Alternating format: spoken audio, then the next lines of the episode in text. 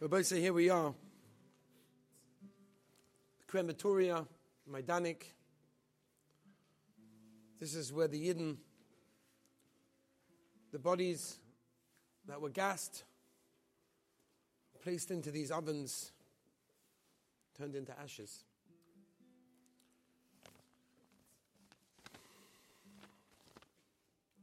I want to tell you a story.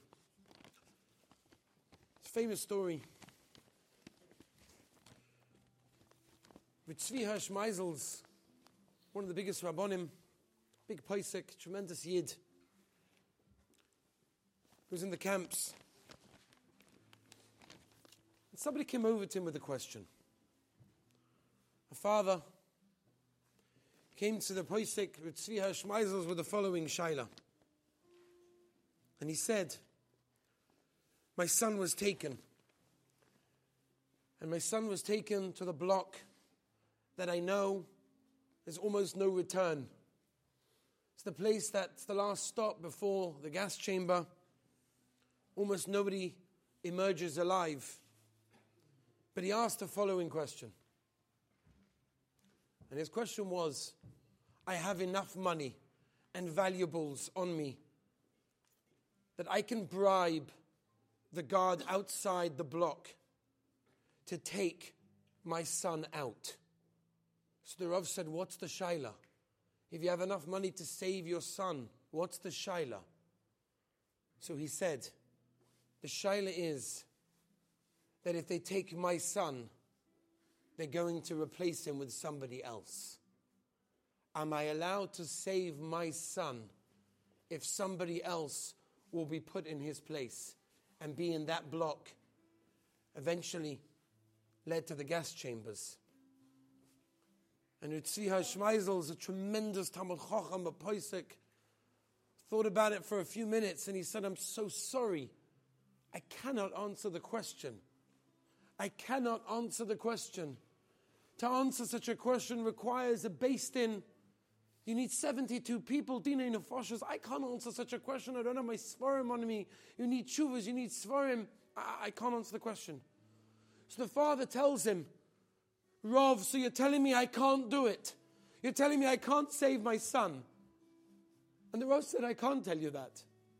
I'm not saying no, I'm just saying I don't know. I don't know.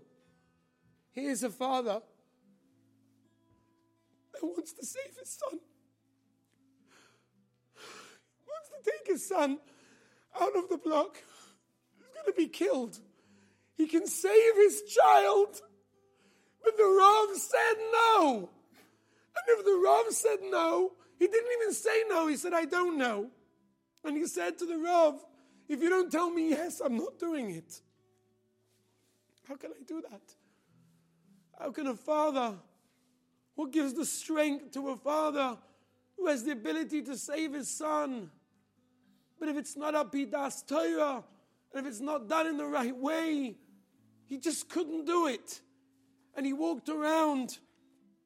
It was Rosh Hashanah the next day. And he said, Rabbi Shalom, the Akedas Yitzchak Avraham Avinu tried to offer his son, but I did. He walked around besimcha. He walked around with the Avas Hashem of how he gave up his son because the halacha did not permit him to do otherwise. Story is told of a father standing in line with his daughter, a young girl, about to enter the gas chambers. And he holds his daughter's hand tight. He holds her hand so tight, with a little bit of warmth he's able to offer her, trying to give her a little bit of comfort as they walk together to Gan Eden. He holds her hand tightly. I'm there for you. I'm holding, holding onto your hand. His daughter's six years old. She has no idea where she's going. She has no idea what's about to happen. He just knew in a matter of moments it's all over. They'll no longer be amongst the living. And they're, they're quiet, standing there, walking slowly and slowly towards the gas chamber. And this six year old girl, six year old girl, turns to her father and she says, Tati, is it true? And he says, What? My Shefala, what? Is what true? And she says, Is it true? And he says, What? Was what true? And she said, Is it true that Mashiach is coming? And he said, Yes, Mashiach is coming. Of course, he's going to be here. This was the Amunah that they had. This is what they lived. A klal Yisrael that was so attached to the Rabbi Shalom. But God Leisner emerged from the war with so much, so much emunah. And they said to him, How? How did you do it? How do you leave such a Gehenna and still emerge with so much emunah in the Rabbi Shalom? And he said the following. He took a bottle cap off of a bottle and he put it into his hand and he said, What's in my hand? And he said, What do you mean you have a bottle cap? Said, How do you know? Because I saw you put it inside. So with Gadol Eisner, when we went into the concentration camps, we went with emunah. When we build ourselves with emunah, then everything changes. And then it never goes away because we have to work on our emunah. We have to work in our emunah of realizing there's a Rabbi Shalom and He loves us and He cares for us, and the challenges that happen are meant there for our purpose, for our positivity, for our good, for our growth. That's what it is. Yes, it's true. Moshiach is coming in a place like this, even in a place like this. How Yidden can be, have the ability to stand in the freezing cold and watch tortured Yidden and see the deaths of so many of their families, but yet they're able to stand up and say, Rabbi Shalom how they were looking for any tefillah, whatever they could daven amongst themselves, the Mesiris Nefesh they had for a tefillah, a tefillin, a seder, whatever they could do, they chapped their because they believe there's a Rabbi Nishoim Mashiach is coming. Where are we?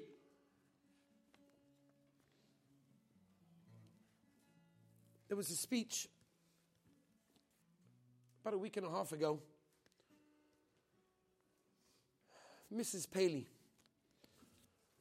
Mrs. Paley just lost two sons at the Ramot terrorist attack on Erev Shabbos a few weeks ago. She spoke in Binyanei Ha'uma. She spoke in front of thousands of, of women. And she was talking about the experiences of how one of her sons didn't even want to go on the bus. He wanted to stay in the car. And she asked him, please, nicely, go, go to the bus. And he said, That's what mommy wants. Kibbud av va'em, I'm going. And a few minutes later, he was no longer amongst the living. And Rabbi says she said the following. She said the following. She said, My children, my two beautiful, wonderful boys, these two incredible neshamas were taken as karbonas. They were taken as karbonas. They were taken as a kapara for the rest of Klal Yisrael. If we do nothing about it, then what did it help? What did it help that I don't have my two beautiful neshamas, my two sons with me? I don't have them because the Rabbi Shalom took them. He took them as a kapara for the rest of Klal Yisrael. If we don't act and we don't do something and accept upon ourselves and emerge as different people, better people, stronger people, more connected, then what was the point? Rabbi the Kedoshim that were in this Mokaim, the Kedoshim that were in this Mokaim, left the world for a purpose. They lived with a purpose, they left with a purpose, and that purpose is given over to us with the recognition that hopefully we're going to do something about it. The Maggid, and we'll end with this, said once over, such an amazing idea. He said that during the Spanish Inquisition, there were times that Yidden were not allowed to practice openly Yiddishkeit, and many of them made various groups in hiding places to be able to continue practicing Yiddishkeit. And there was one girl that decided her job in the world is to teach the future generation. And she made little classes of girls to teach them and davening together, whatever it was. And she got caught. And it was one of the greatest crimes not only to be practicing Judaism, to actually do something, but she was teaching it to others. She was enabling others to also practice. It was the worst crime. And the army, the soldiers, they took her and they said to her, We're going to burn you by the stake alive. We're going to take a huge pile of wood. We're going to douse it with kerosene. We're going to just, we're going to light the whole thing up and you're going to be inside the middle of it. And she says, Sure. I have no choice. He said, But you do have a choice. You can convert. And she says, Convert? What are you, crazy? I love the Rabbi Shalom. I'm not converting. And they were infuriated. They couldn't believe it. How can she do this? How can she do this? She has the right to convert. And she says, No. So they say, You know what? Dying by the stake, by the fire, is it's not good enough.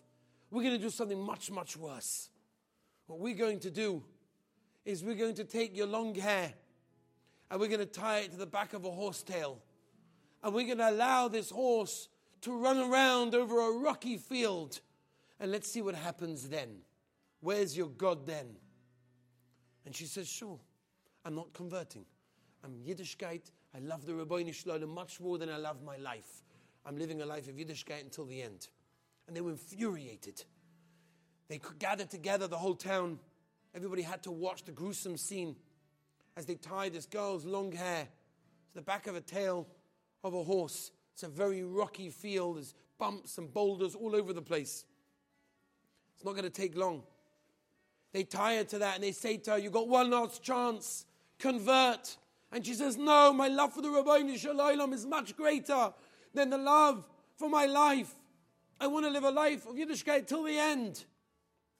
And they start the horse going.